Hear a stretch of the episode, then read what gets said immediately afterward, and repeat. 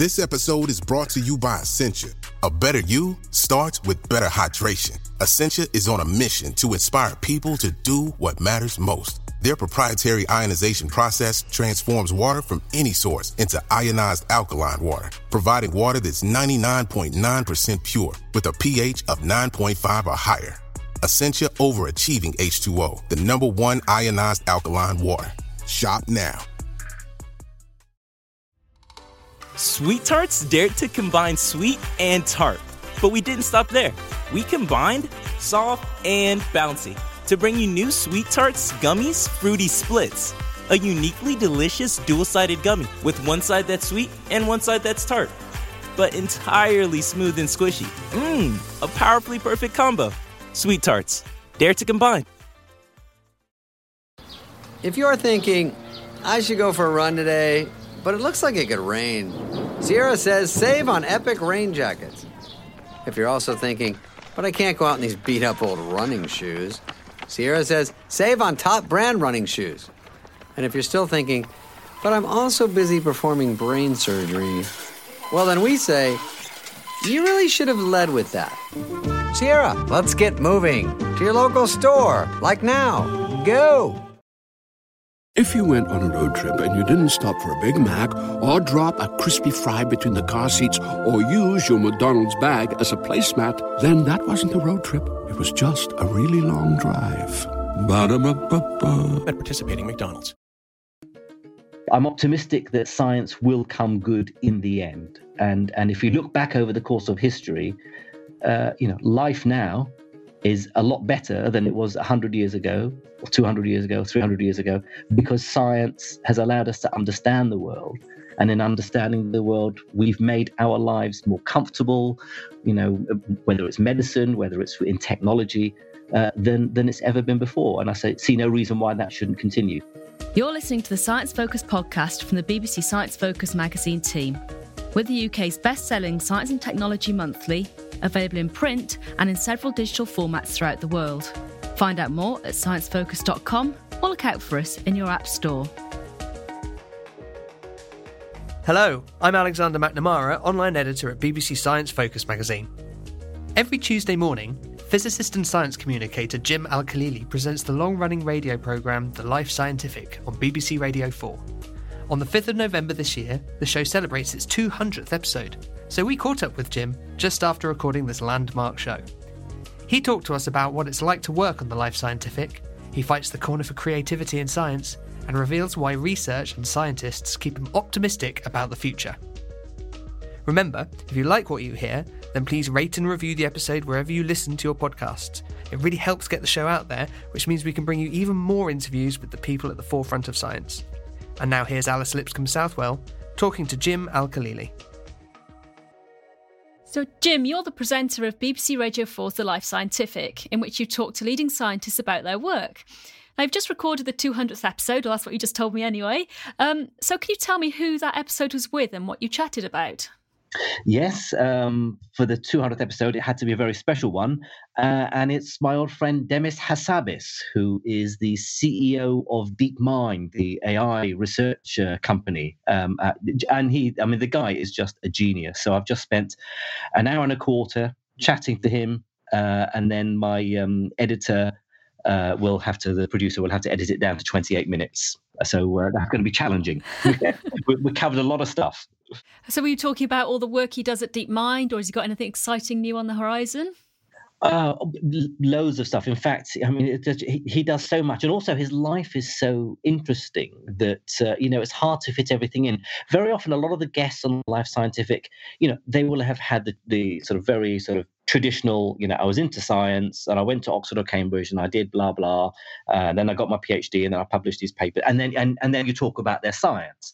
Or sometimes they have the science is probably not that earth shattering, but they have a remarkable life story journey. Um, with with Demis Hassabis, I think it's both because you know the guy is he was a child prodigy. You know he he was um, he learned to play chess at the age of four. Um, uh, he, he, watched his father and uncle play, and um, they so they taught him how to play. After two weeks, he could beat both his father and his uncle. So they realized there's something weird going on here. He he he became the second um, ranked player in the world for his age, um, winning tournaments all over the world. Reached sort of master level, and then retired at the age of twelve. um, he got his all his A levels at the age of fifteen or sixteen, and then uh, then before he, he, was too young to go to Cambridge, so he went off and joined a computer um, video game um, company and wrote a multi-million selling best uh, best selling game. And, then and and you know and that's that's before he even got started on setting up DeepMind. So uh, you know a, a really remarkable um, re- remarkable chap. Well, that's an incredible story. I mean, I can barely play chess now. You know, it's scary, isn't it? I, mean, I remember my, my son running me close when he was about 11, uh, 10 or 11 years old. I was thinking, God, he's only 10 or 11. He's already as good as, uh, as I am at chess. But to be beaten by your son when he's only four years old, oh, that's something. So, on that note, what have been some of your favourite or most surprising life scientific interviews to date? Um, I think that the, the, the surprising ones are the ones where I, I, you know, there are f- fields of science that are very far from my own. You know, I'm a, I'm a, a theoretical physicist, uh, and so I'm always fascinated to learn about stuff that's very very different from what I do you know whether it's you know ornithology or or, or um, uh, neuroscience or, or, or, sort of environmental science. Um, the surprising ones are the people that I've never heard of myself before, I mean, I, you know, a lot of my guests I know already, but people I've never heard of, and then you you find out about their work, and you think, how have I not known about this person? You know, this is the person who discovered such and such, and you know, the, the remarkable untold stories. I'm very often as as surprised and fascinated as I hope the listeners are.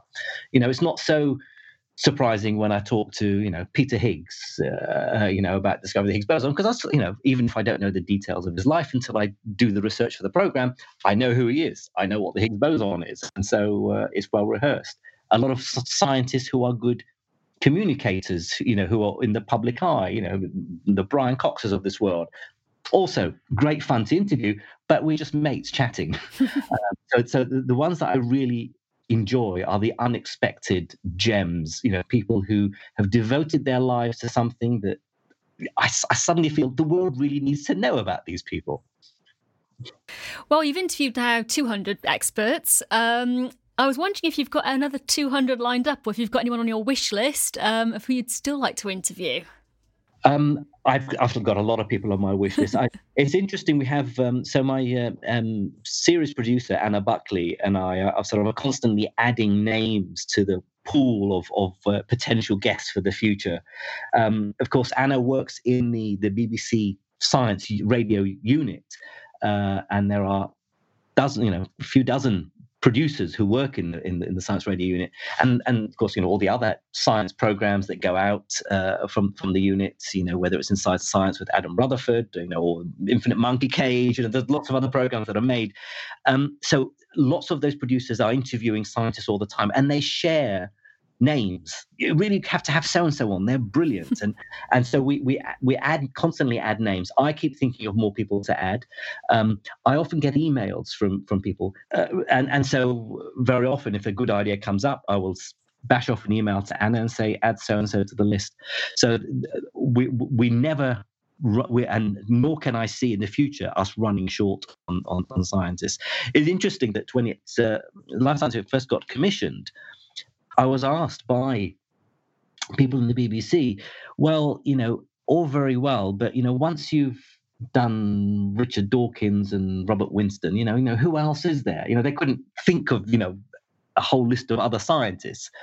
And and I found that quite surprising. I said, well, you know, if I was interviewing, I don't know, novelists or musicians or, or, or you know, some some other any other walk of life, you wouldn't ask that question because there, there's there are hundreds or thousands that we could call upon. It's the same with science. And I think now people appreciate that with 200 in, in, in the bag, there's no reason to think there aren't another 200 more or many more, hundreds more, I hope.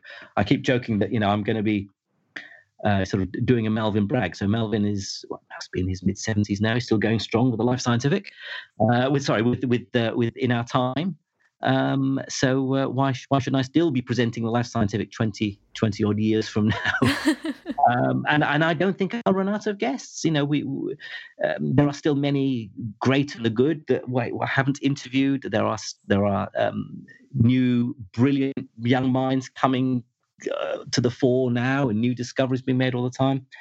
But I guess in in uh, to answer your question, whether I have people on on the wish list. I, I tend to, of course, want to interview people from my own field of physics. Uh, and um, in particular, there are a number of scientists, probably from the states, that uh, that I'd like I'd like to have on on the program. Now, I've, I've interviewed a number of physicists uh, uh, for America: Neil deGrasse Tyson, um, uh, Sean Carroll. Um, you know, there's there's there's been half a dozen or more, so more, and then you know the great other names in the biologist E.O. Wilson, for example. But I guess um, let me think. If if I if if I could choose maybe a couple, I'd say Ed Witten, who's the the sort of the father of uh, string theory and M theory, or Steven Weinberg, Nobel Prize winner in physics. They're they're, they're both sort of heroes of mine. Um, who you know, I've, I've, i think I, I, realistically I've got to wait for them to bring a book out, and then when they come over to the UK to uh, to publicise their book, we'll nab them and, and have them on the show. Yeah, pounce on them then. yeah, exactly, and we're on the, on the lookout for people like that because uh, you know our budget doesn't extend to me and my producer going over to the states and, and going on tour uh, interviewing these people. We've got to wait for them to come to us. Why do you think it's important that people should care about scientists and their lives? I think to a large extent, wider society still views scientists uh, as you know the, the boffins in the white lab coats and assume they're all of a certain type. You know, um, you know the, the geeky, you know, the stereotype of what a scientist should look like and the way a scientist should behave. And the fact is, firstly, scientists are people, and so they have the same um, foibles. They have the same weaknesses. They have the, you know, the, the, the, they make the same mistakes in life. They get lucky. They get unlucky.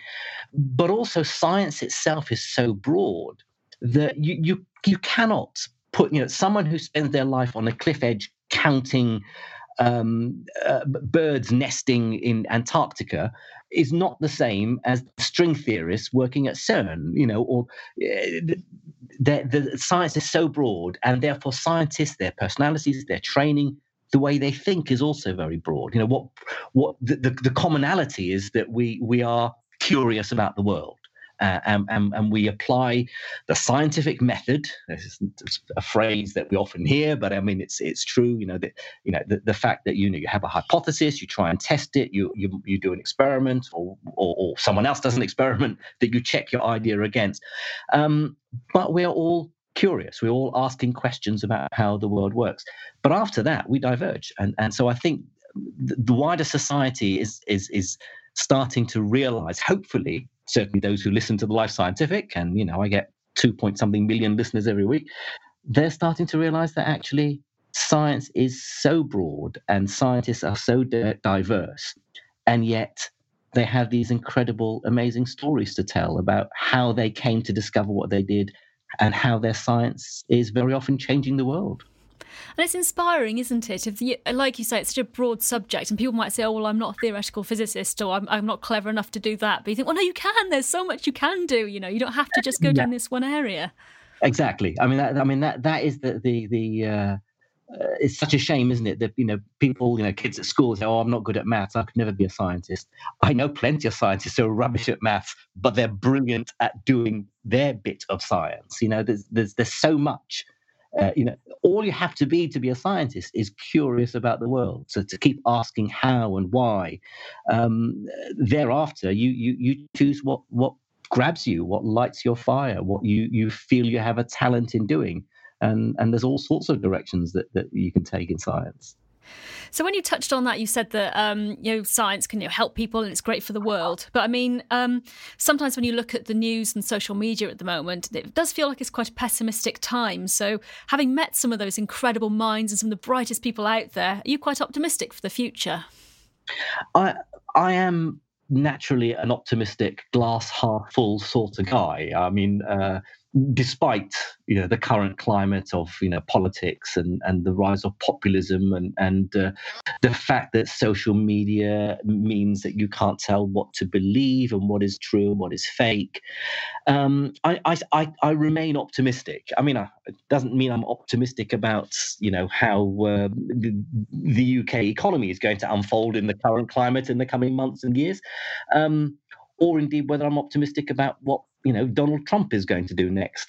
But but longer term, I I have a faith in humanity that uh, by and large we will come good in the end. We'll sort things out. Of course, we make mistakes, and of course, the news is always more likely to report on the bad rather than the good. But I still feel that most people are decent. And when it comes to science, yes, science can also be used for good or evil. Science in itself, actually learning about how the world works and putting it to use, is is neutral. You know, it's not good or bad. You know, knowledge sh- is always better than ignorance. It's it's how we put it to use. And of course, there are uh, many examples of how science has been put to evil. You know, whether it's atom bombs or or, or whatever. But um, I still think that you know, dis- despite the uh, the pessimism that some somehow know, some sometimes we can feel we're, sort of drowning in at the moment, I think science is going to help humanity in the in the long run. You know, I, talking to Demis Hassabis um, for the 200th edition of, of Life Scientific, you know, he's he's talking about AI and how AI is going to he hopes help humanity solve many of the, the problems and challenges it faces. And, you know, I agree with him. I think there are certain issues, whether it's uh, antimicrobial disease, whether it's climate change, you know, whether it's uh, energy supplies, the, the, you know, the big problems facing humanity it may well be that artificial intelligence is going to help us solve those problems. You know, whether you know whether it's in science and medicine or whether it's in other areas of wider society. So, I'm I'm optimistic that science will come good in the end. And and if you look back over the course of history, uh, you know, life now is a lot better than it was 100 years ago or 200 years ago 300 years ago because science has allowed us to understand the world and in understanding the world, we've made our lives more comfortable, you know, whether it's medicine, whether it's in technology, uh, than, than it's ever been before. And I say, see no reason why that shouldn't continue. So I, I refuse to, uh, to stay pessimistic for long. No, it's best way. Be half full. exactly, exactly. um, so back on the Life Scientific, then, what makes the Life Scientific special compared to some of the other science radio shows and podcasts out there? Um, well, I mean, uh, of course, what it has in its favour is the prime spot it has on the BBC schedule. When the Life Scientific started eight years ago, it, it was actually the brainchild of uh, of the then controller of Radio 4, Gwyn Williams, um, who wanted a regular weekly slot at nine o'clock in the morning. Um, so immediately following the Today program, which runs at six till till nine on, on Radio Four, every other weekday had a recognized recognizable slot, recognizable program that, that had been going for a long time. It would start the week with Andrew Marr on a Monday. You had midweek on a Wednesday. You had um, In Our Time with Melvin Bragg on a Thursday. You had Desert Island Discs on Friday. Tuesday was the only day without this regular program. And so her idea was to have this half hour program in which a scientist interviews, chats to other scientists about their lives and their work. And, and you know, I was uh, flattered enough to be asked to, to present it. We didn't know what format it would take, but you know, gradually it found its uh, its uh, its footing, and and uh, uh, it, it's developed into a real fixture. So, as I say, we we get over two million um, listeners every week, which is a, a, a lot more than, for example, the number that would watch a BBC Four documentary that I make. You know, in fact, even some of the BBC Two documentaries now, uh, you know, which have reach a wider audience, are, are, very lucky to get two million viewers. Hmm. So, so in that sense, is different from other science programs and podcasts in that it really does reach a much larger audience, and these are not people crucially, who who say, you know, it's like you know, there's a, if you're into science, you will subscribe to a certain podcast. Um, um, if you uh, or, or you, you'll say, oh, there's a good documentary on on BBC Four about black holes tonight. I want to watch. So you will deliberately go there to listen to or watch a particular program. With the Life Scientific, it comes on at the end of the Today program, and so people just have their radios on. So it's not aiming at people who have an interest in science. It's aiming at anyone who has an interest, in, who's curious and has an interest in the world. And, and so it's reaching out to people who wouldn't probably normally be aware of some of these um, uh, subjects or know about the, some of these scientists. So, in that sense, it, it is different. And it also, I find that the guests on the program, and I have to say that no one has turned down an invitation to be on the Life Scientific. Oh, fantastic! You know, it, it's quite. You know, we've had what eight or nine Nobel Prize winners, three presidents of the Royal Society, three or four government chief scientific advisors, you know, all the great and the good, all the, as well as the unexpected gems that I was saying earlier, the people that people that people haven't heard of. Um, they've all wanted to be on the program, and what's nice is that because they're talking to me and they see me as a, you know, I am another scientist, they feel at ease. They're not being interviewed by an investigative journalist, you know, or, or, or someone who doesn't understand the science. They, they know that I get what they're doing, and and they open up. And and I've I find you know. The, the, the success in, in in interviewing someone is for them at the end of the recording to say, oh, that time flew by, or I can't remember what I said because you know you got me to open up and say lots of things that I didn't think I was going to talk about. So putting the, the guest at ease, um, part of it is because they know I'm a fellow scientist and I'm genuinely and I am you know genuinely interested in, in their work. So for those reasons, I think it's it sort of stands out as as a as a, a way of of getting science across to wider society albeit I have to, you know, admit Radio 4 listeners, you know, who, you know, and the demographic is maybe slanted slightly towards older than, than younger listeners. that's, that's the nature of Radio 4. Um, but it's still re- reaching people who wouldn't normally be, be aware of some of these scientific achievements and, and, and, and, and the people that do them. Because uh, public engagement in science is really important to you, isn't it? Because you already hold a chair in that. Um, do you think science in general has a bit of a problem with engaging the public, or do you think it's getting better, it's opening up a lot better, or can you think of ways we can fix it if there are any issues? Well, I mean, of course there are there, there are still issues, but I mean we've come a, a tremendous uh, way in the last cu- uh, couple of decades since I, I, I first started communicating science probably about 25 years ago uh, seriously. You know, I I, um, uh, I followed a, a, very traditional academic route. I was never, I'd never planned to communicate science. Um, uh, and I always say when people now come to me, you know, young, you know, my students or, or, young researchers saying, "How did you get into science communication? How do I go about getting into that as well?" I say, well, first you have to decide whether you want to be a science communicator, which is an absolutely, you know, fantastic career option to do, uh, to, to, to go down. Or you can carry on being a scientist who communicates. Uh, uh, and so, so I, I don't regard myself as a science communicator. I'm not a professional science communicator. I'm a scientist who communicates, and and and that that distinction didn't exist. Or a scientist who communicates uh, wasn't really taken seriously when I first started out in, in the mid 90s.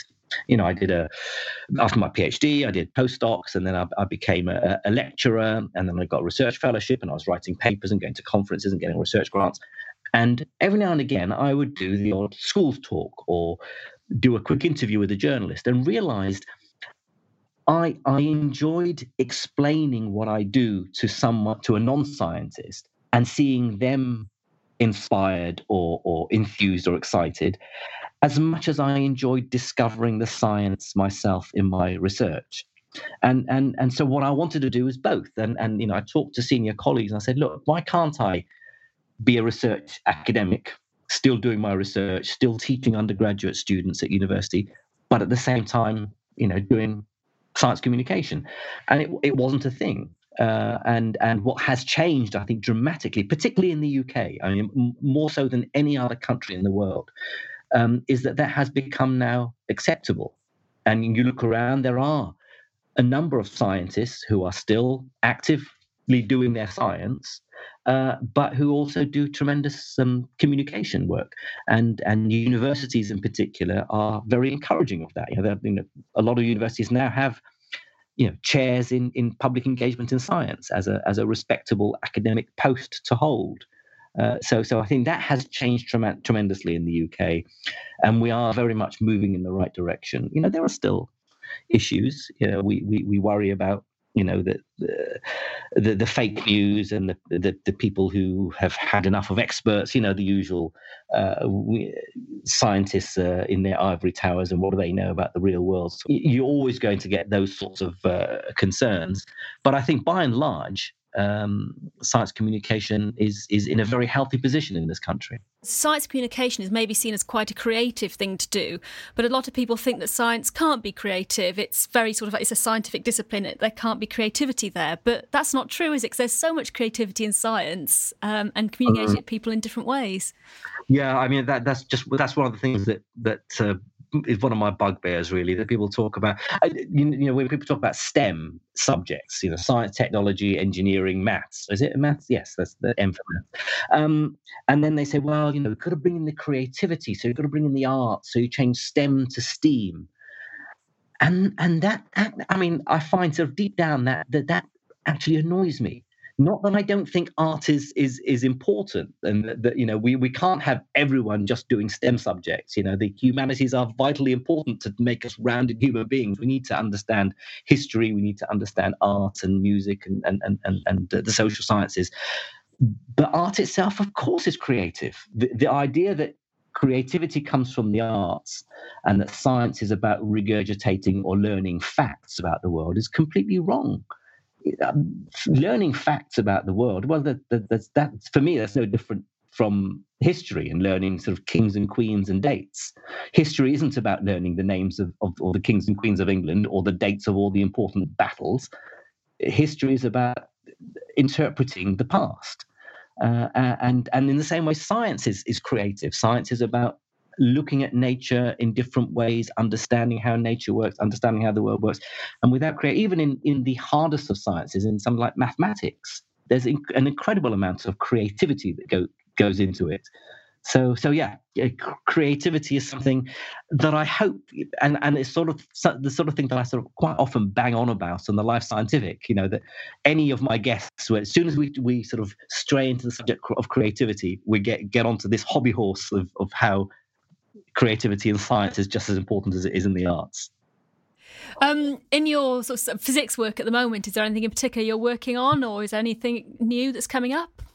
Uh, well, I'm I'm actually very uh, um, busy actually with my university side of things because uh, we recently, um, uh, uh, over a year ago, um, got a big uh, research grant at, at, Surrey University where I work to uh, work in this new area uh, of, of uh, interdisciplinary science I'm interested in called quantum biology. and so I, I, now supervise five, soon to be six PhD students um, all working. Essentially, they're working on theoretical physics. They're basically doing quantum mechanics, but with potential applications in in molecular biology. And so they're keeping me very busy. They're keeping me on my toes. I'm having to meet all my students every week, um, and and they're doing very exciting stuff. And um, it's giving me a new lease of life because for a while I wasn't. You know, my my research really went a bit on the back burner. I was doing a lot of TV, a lot of um, broadcasting work, a lot of writing now I'm I'm I'm back doing a lot of research, reading research papers, publishing papers, applying for research grants, and and it's exciting. It's got me. It's, the the mind is is is fizzing and bubbling again, um, and I've realised. It, push comes to shove. If I had to choose one thing, I would revert back to being a research physicist. You know, only. You know that of all the things that I do, that is really my natural home. I'd be sad to give up the life scientific. I'd be sad to give up the my, the, the, public science work that I do. But ultimately, uh, it's it's doing my own research that I think I find the most inspiring. That was Jim Al Khalili, who presents the Life Scientific every Tuesday morning on BBC Radio 4. You can catch up with previous episodes online, or you can look out for his two books, The Life Scientific Explorers and The Life Scientific Inventors. Jim's new book, The World According to Physics, will be published next year. If you want your life to be a little more scientific, the latest issue of BBC Science Focus is packed full of features, news, and interviews to help you make sense of the world around you. In the November 29 issue, we look at the inspiring projects that could save our seas, find out what would happen if we all quit fast fashion, try to solve the mysteries of sleep, and ask whether peaceful protests can inspire meaningful change. Thank you for listening to the Science Focus podcast from the BBC Science Focus magazine team. We're the UK's best selling science and technology monthly, available in print and in several digital formats throughout the world. Find out more at sciencefocus.com or look out for us in your App Store.